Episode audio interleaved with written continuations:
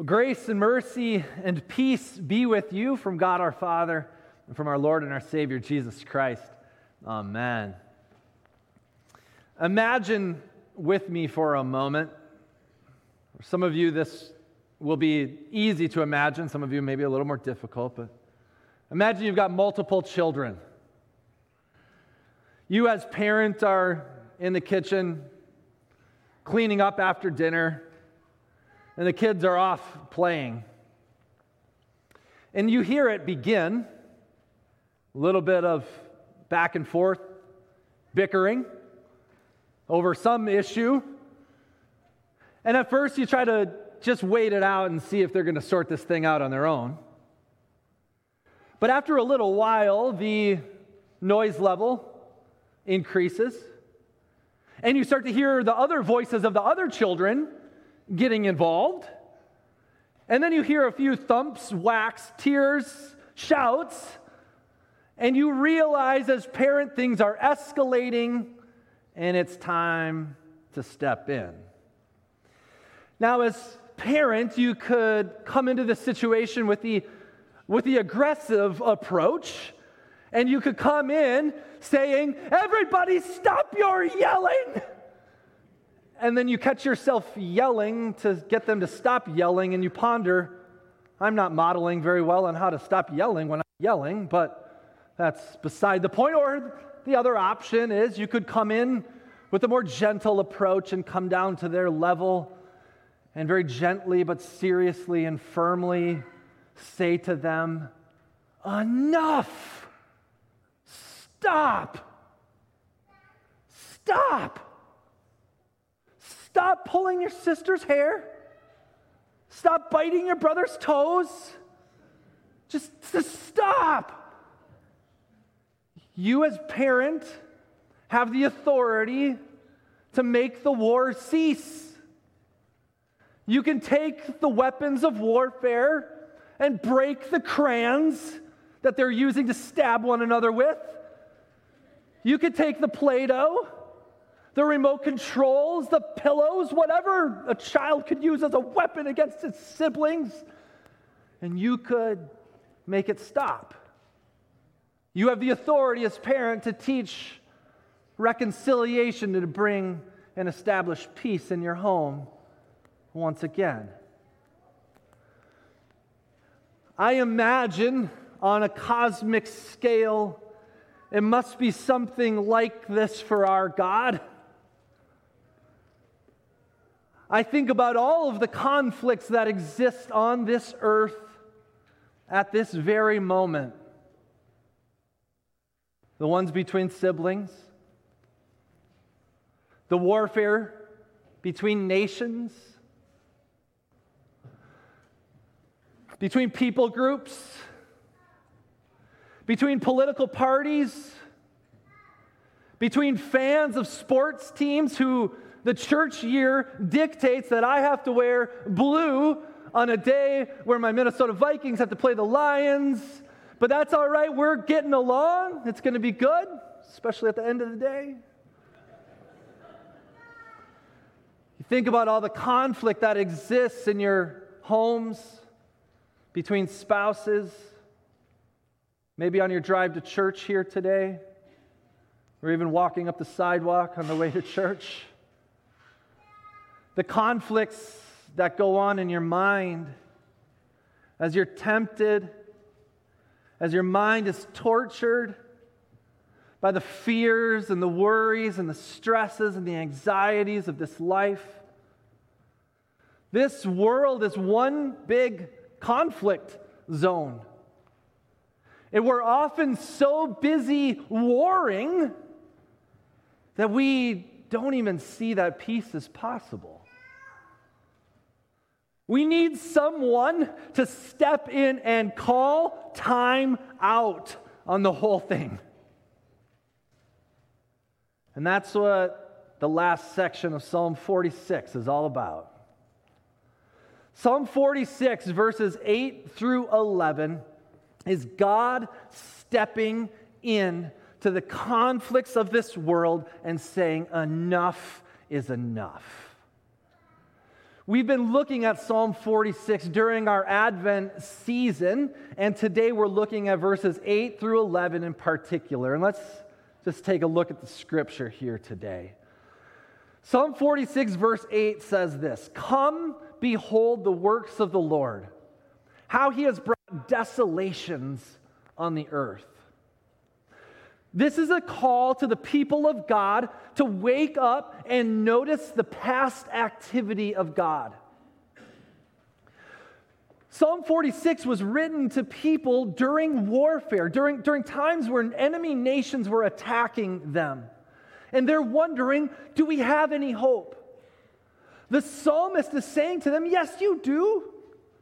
Look to your past.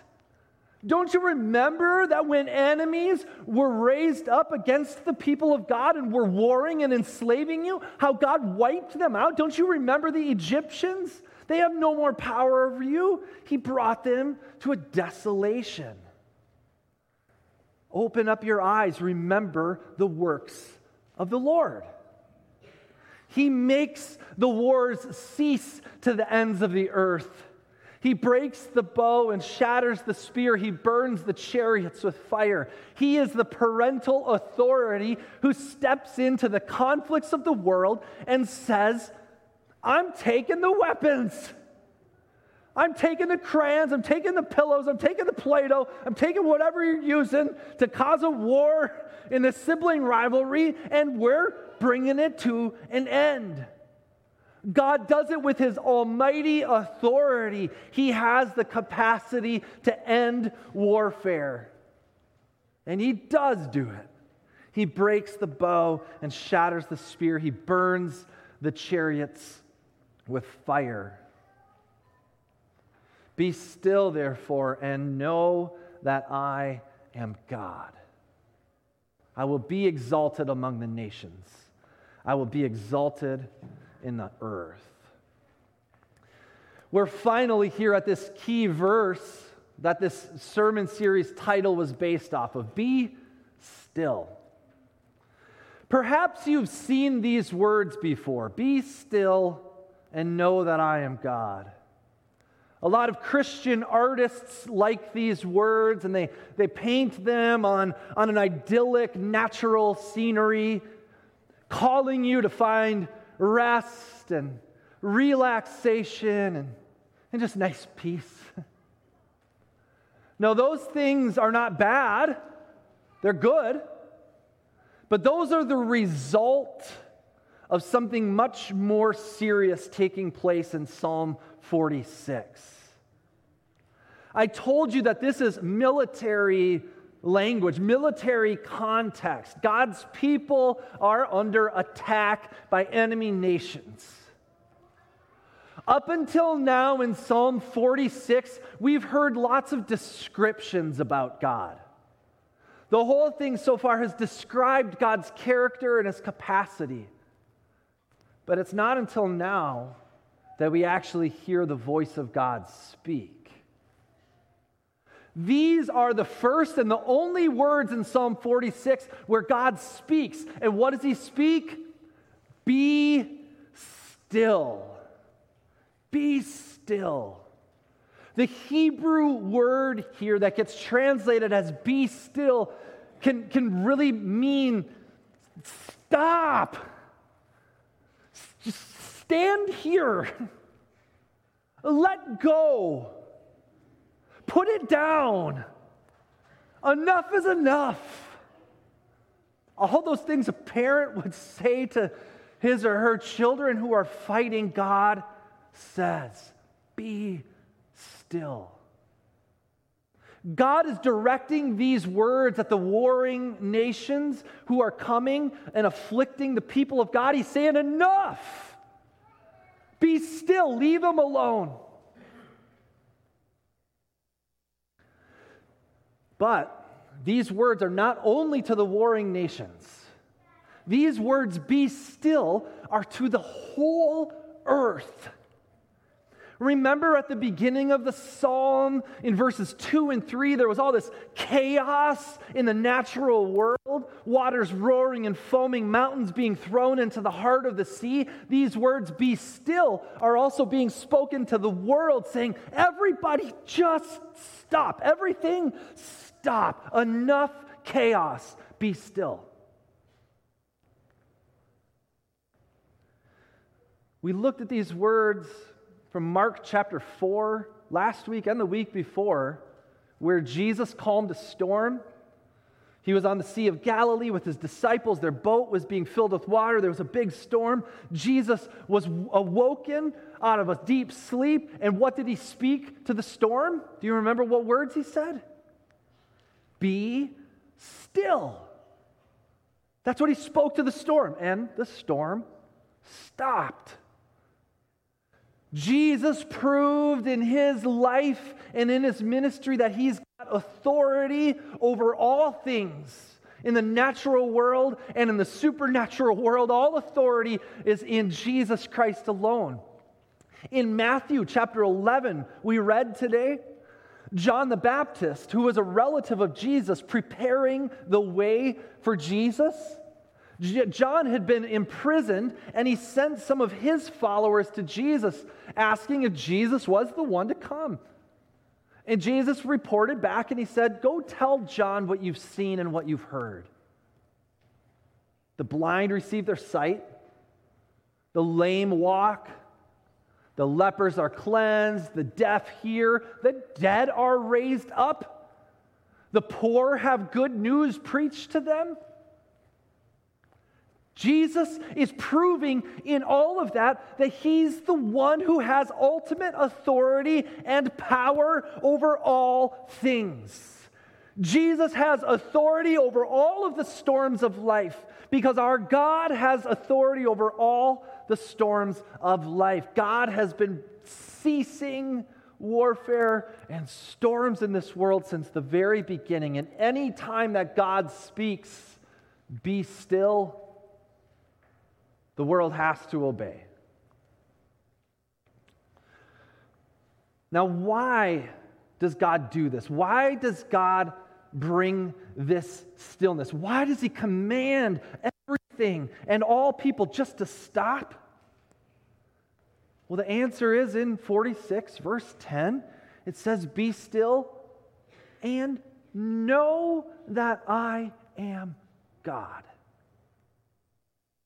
Just stop with all this mess so you can know who I am.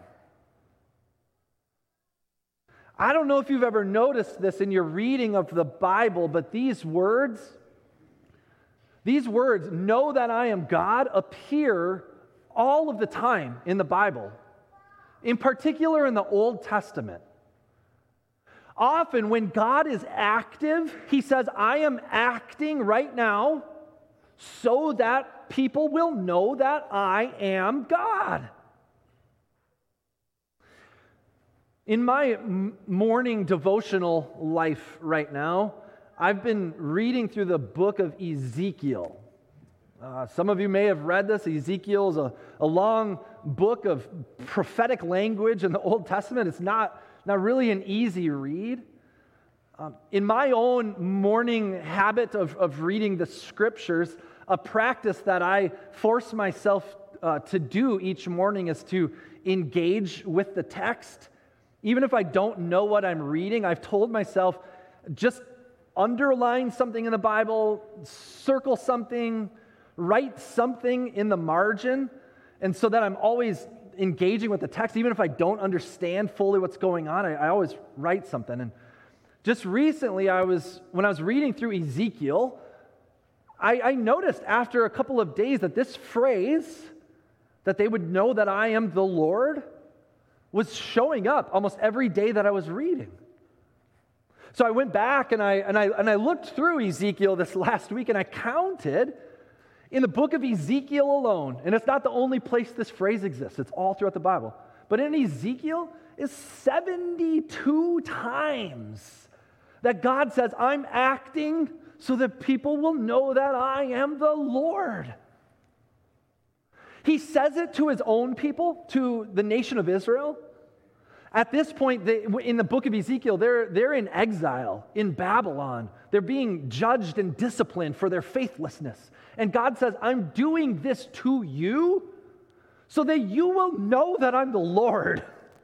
So you'll turn from your wicked ways and turn back to me. In the book of Ezekiel, he says it about foreign nations. He says, all these people who are afflicting you and enslaving you, I'm going to stop it. I'm going to end it. Not only so that you will know that I'm the Lord, but so that they will know that I'm the Lord. Even in the book of Ezekiel, it says that the creation will know that I'm the Lord.